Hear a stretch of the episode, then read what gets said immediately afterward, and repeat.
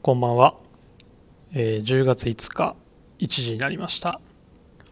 この時間は長谷部がお送りいたします。いや都内は日中日差しも強くてまあ暑いくらいでしたがいよいよ明日くらいからちょっと気温も下がってくるみたいですよ。まあ僕らもですがリスナーの皆様も待機してる秋冬物のね上を早く着たくてうずうずしてるんじゃないかなと思います。先週末はですねまあ引き続き配管工事前のまあ片付けでしたよ。もうね一気にできないので先週末はまあ下駄箱の整理でした。まあ何度から下駄箱を通ってトイレ洗面所お風呂とね配管がつながってるのでまあ今回は何度もですけどまあ下駄箱も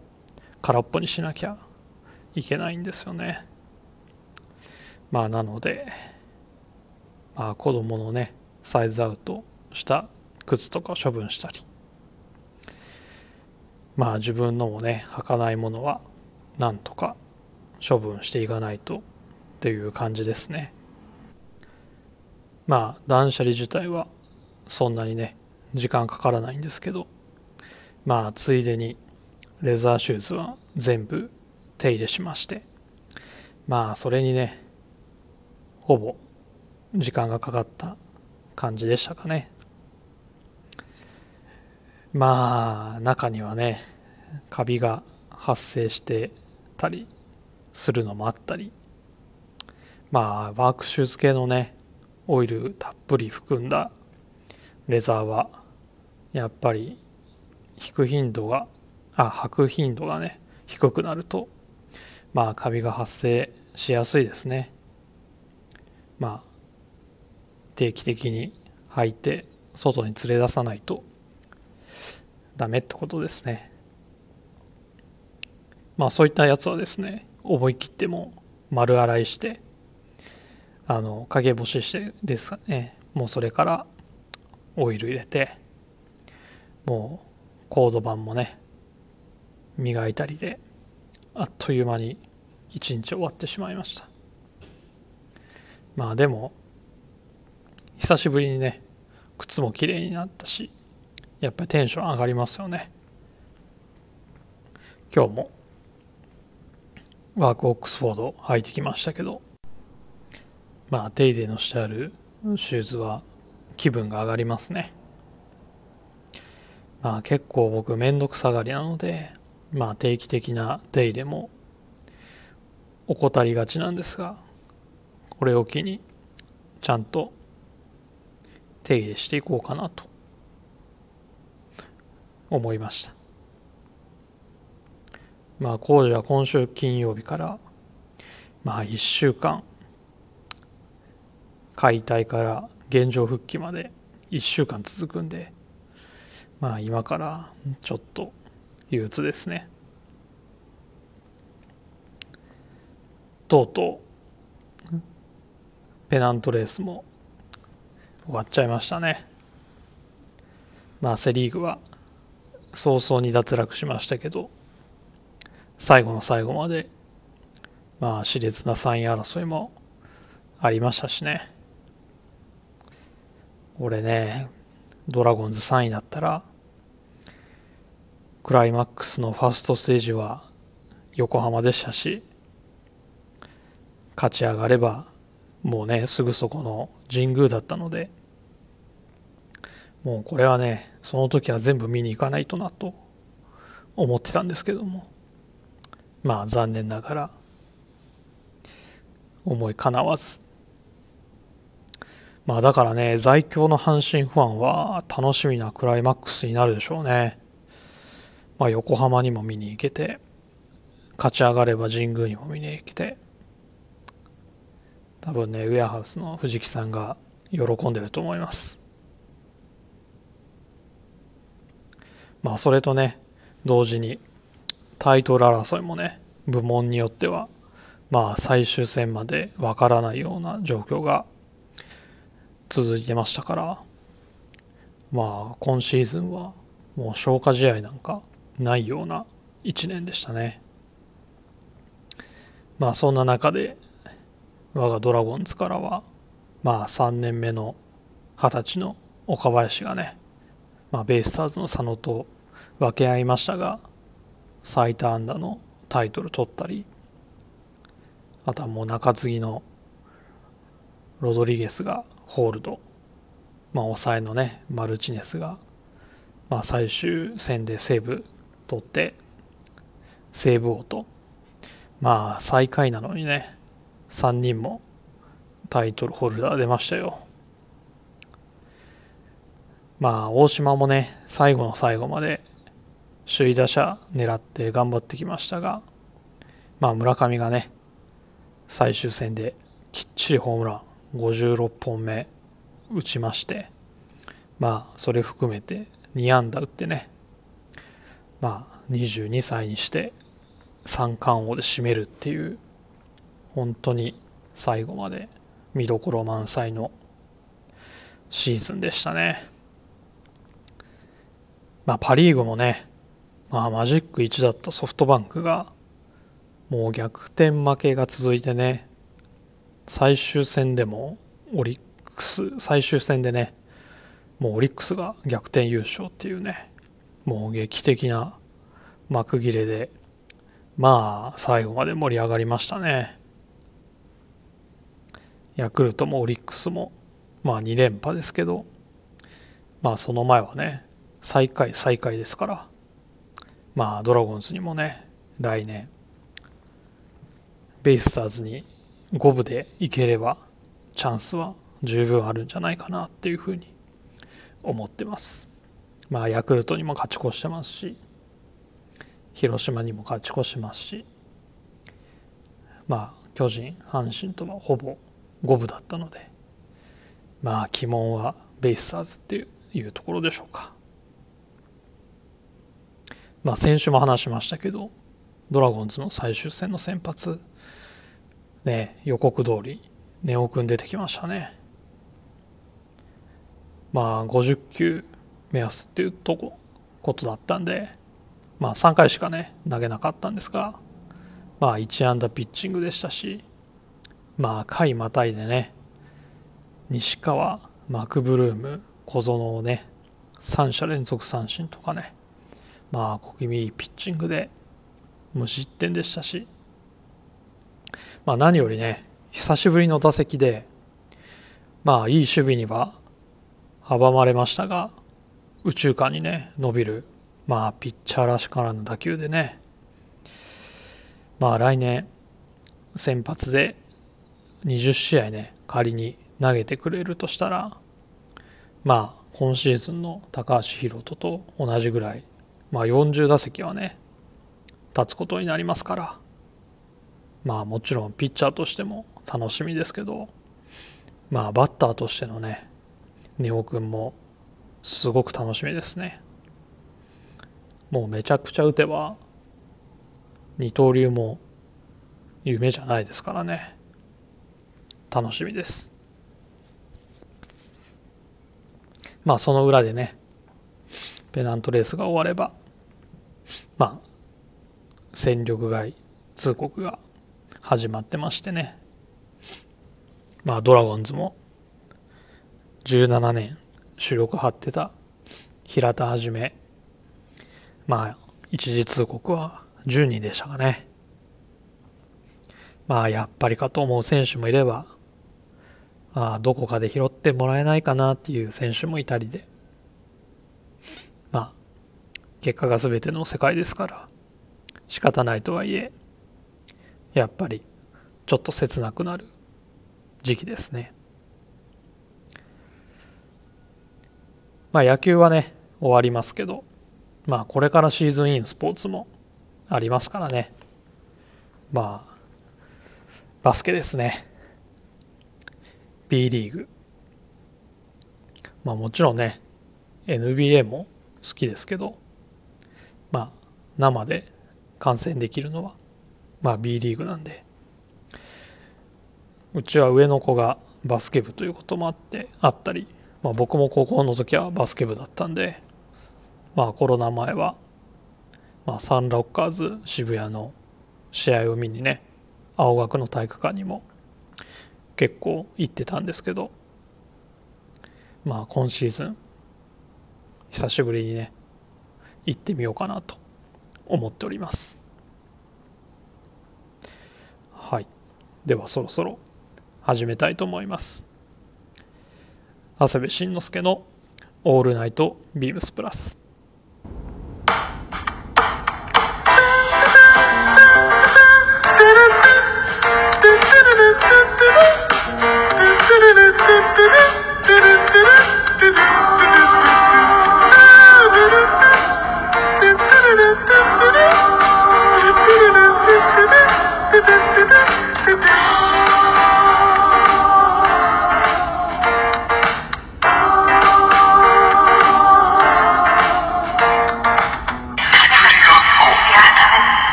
この番組は変わっていくスタイル変わらないサウンド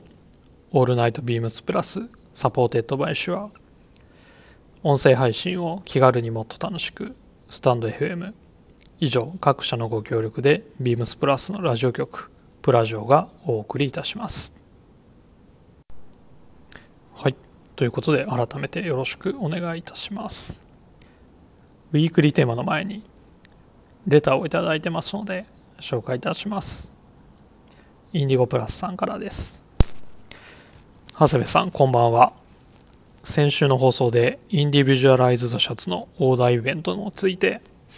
女性の方のオーダーについても触れられていましたね。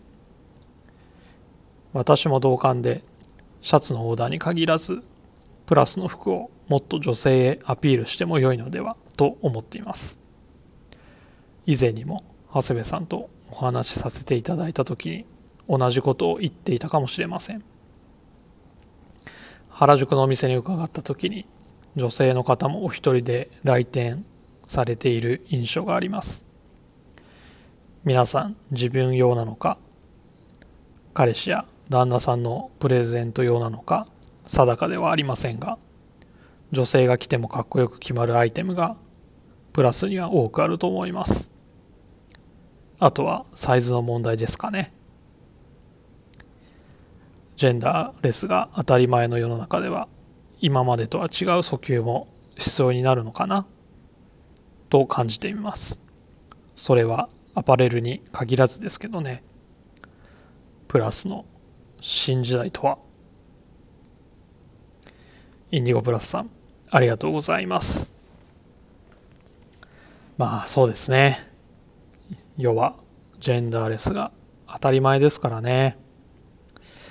まあ、ビームスプラスのコンセプトには、長年着られる男服っていうね、文言があるんですが、まあ時代的にはそれすらね、もうあってないようなものになっていくんでしょうかね。まあ女性が着てもっていうところはですね、実は、えー、僕らが意図してなくてもですね海外ではもう当たり前になっていましてあのー、ある取引先では、えーと、女性のモデルに着せてねルックの撮影だったりがされております。今シーズンだとイギリスのエンドクロージングに作ったカプセルコレクションがありましてまあ、そのカプセルコレクションのテーマがバーシティっていう、まあ、テーマなんですけどまあそれのルックというか特集ページがですねまあ本当人種も性別もまあ全て網羅してましてねまさにジェンダーレスってこういうことなんだろうなというのを感じられるかなと思います。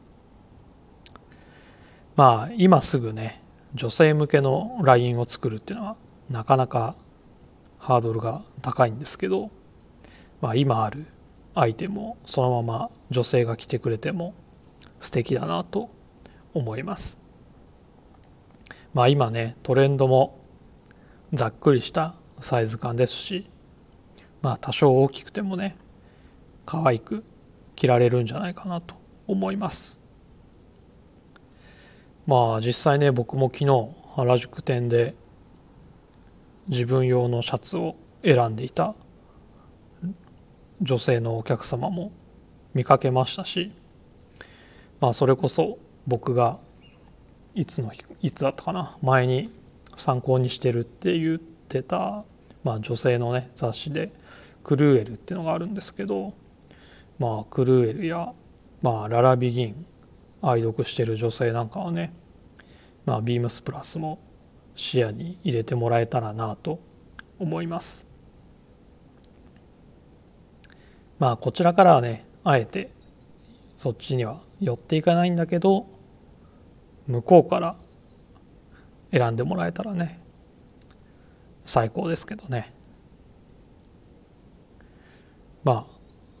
レジースに限らず子供服だったりもねいつの未来かにはまあビームスプラスから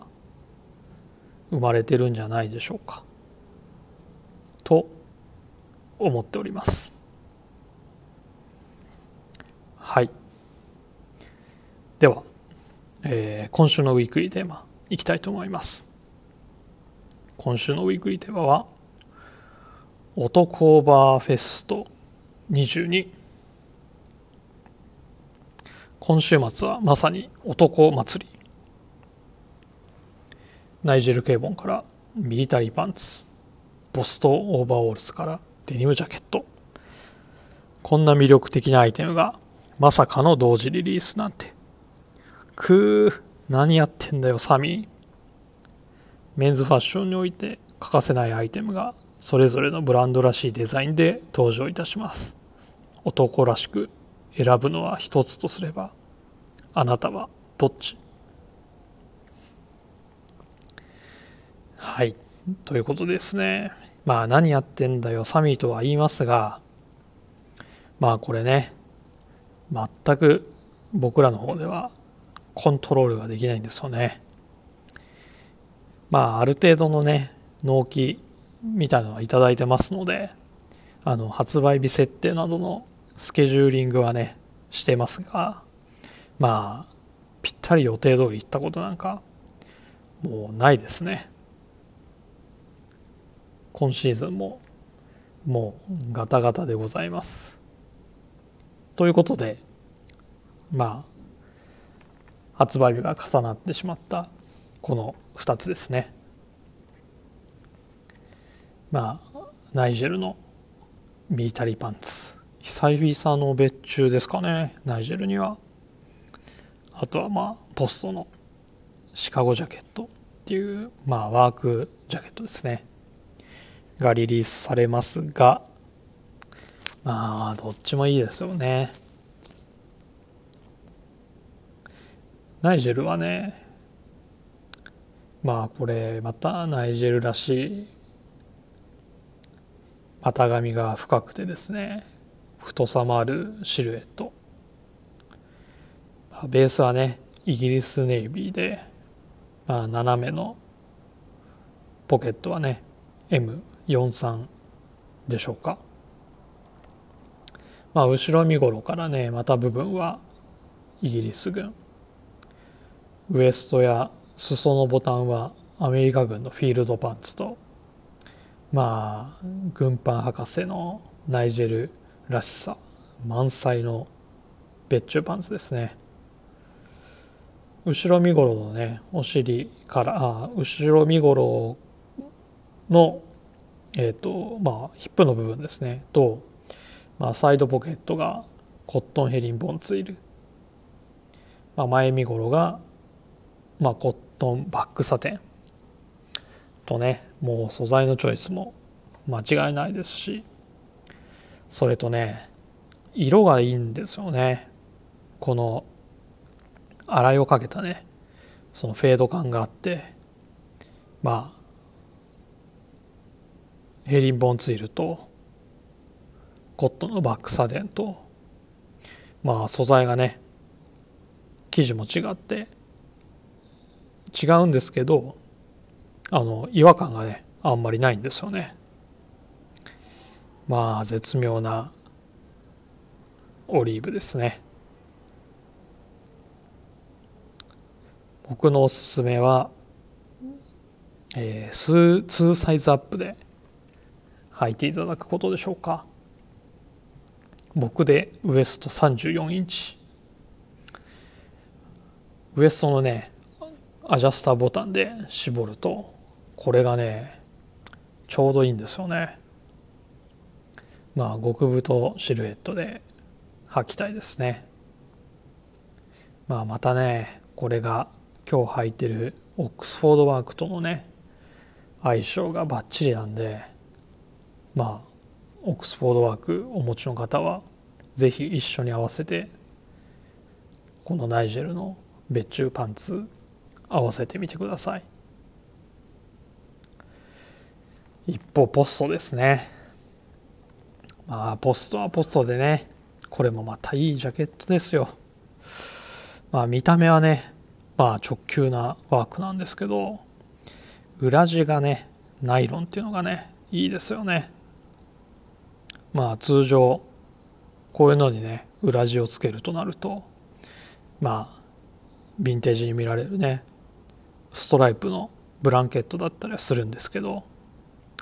まあこのナイロンにするだけでまあ軽い軽いしあとウィンドストッパー的なね役割も果たしますしあとウールのねブランケットと違っていいところはやっぱりあの着る時のね滑りもいいのでまあ着心地もいいしまあ動きやすい。まあこれはね極めて本当に現代的なアップデートだなと思います。まあデニム自体もね8オンスで本当にライトなデニムなのでまあ真冬のアウターとしてねこれで過ごすっていうのはまあちょっと厳しいんですけどもまあ春夏のアウターいや春夏じゃないな。秋春のアウターあとは冬はね中間着としてまあ3シーズン着用できますからまあ結構コストパフォーマンスも高いんじゃないかなと思います。まあ冬はねこの上からシェラのねダウンベストとかあとこれからリリースされるまあレミレリーフのダウンベストなんかもねおすすめです。まああと着丈がですねこれハーフ丈なんですけどあのフロントジッパーがまあ大体裾から約20センチ上ぐらいのところからついてるんですね。まあなのでこれジップをですね全部閉めてきてあの椅子とかに、まあ、座った時にですねその前が20センチ分切れてる分ですね。あの裾が左右に広がって逃げるんですね。だから腰の部分で溜まってダボつくことがないっていうのがねこれすごくいいですね。まあ電車座った時や車の運転の時にはあのストレスなしで来ていただけます。まあ男らしくどっちにするか。いや違いますね。男らしくならどっちも行きます。皆様はどっち行きますか？両方ですか？皆様のお便りお待ちしております。はい。では今日はこの辺で締めたいと思います。レターを送るというページからお便りを送れます。ぜひラジオネームとともに話してほしいことや僕たちに聞きたいことがあればたくさん送ってほしいですメールでも募集しておりますメールアドレスは bp.hosobu.gmail.com bp.hosobu.gmail.com ツイッターの公式アカウントもございます。ビームスアンダーバープラスアンダーバーまたはハッシュタグプラジオをつけてつぶやいていただければと思います。では今週はこの辺で来週、えー、明日のスキマプラスもお楽しみにしてください。それではまた来週。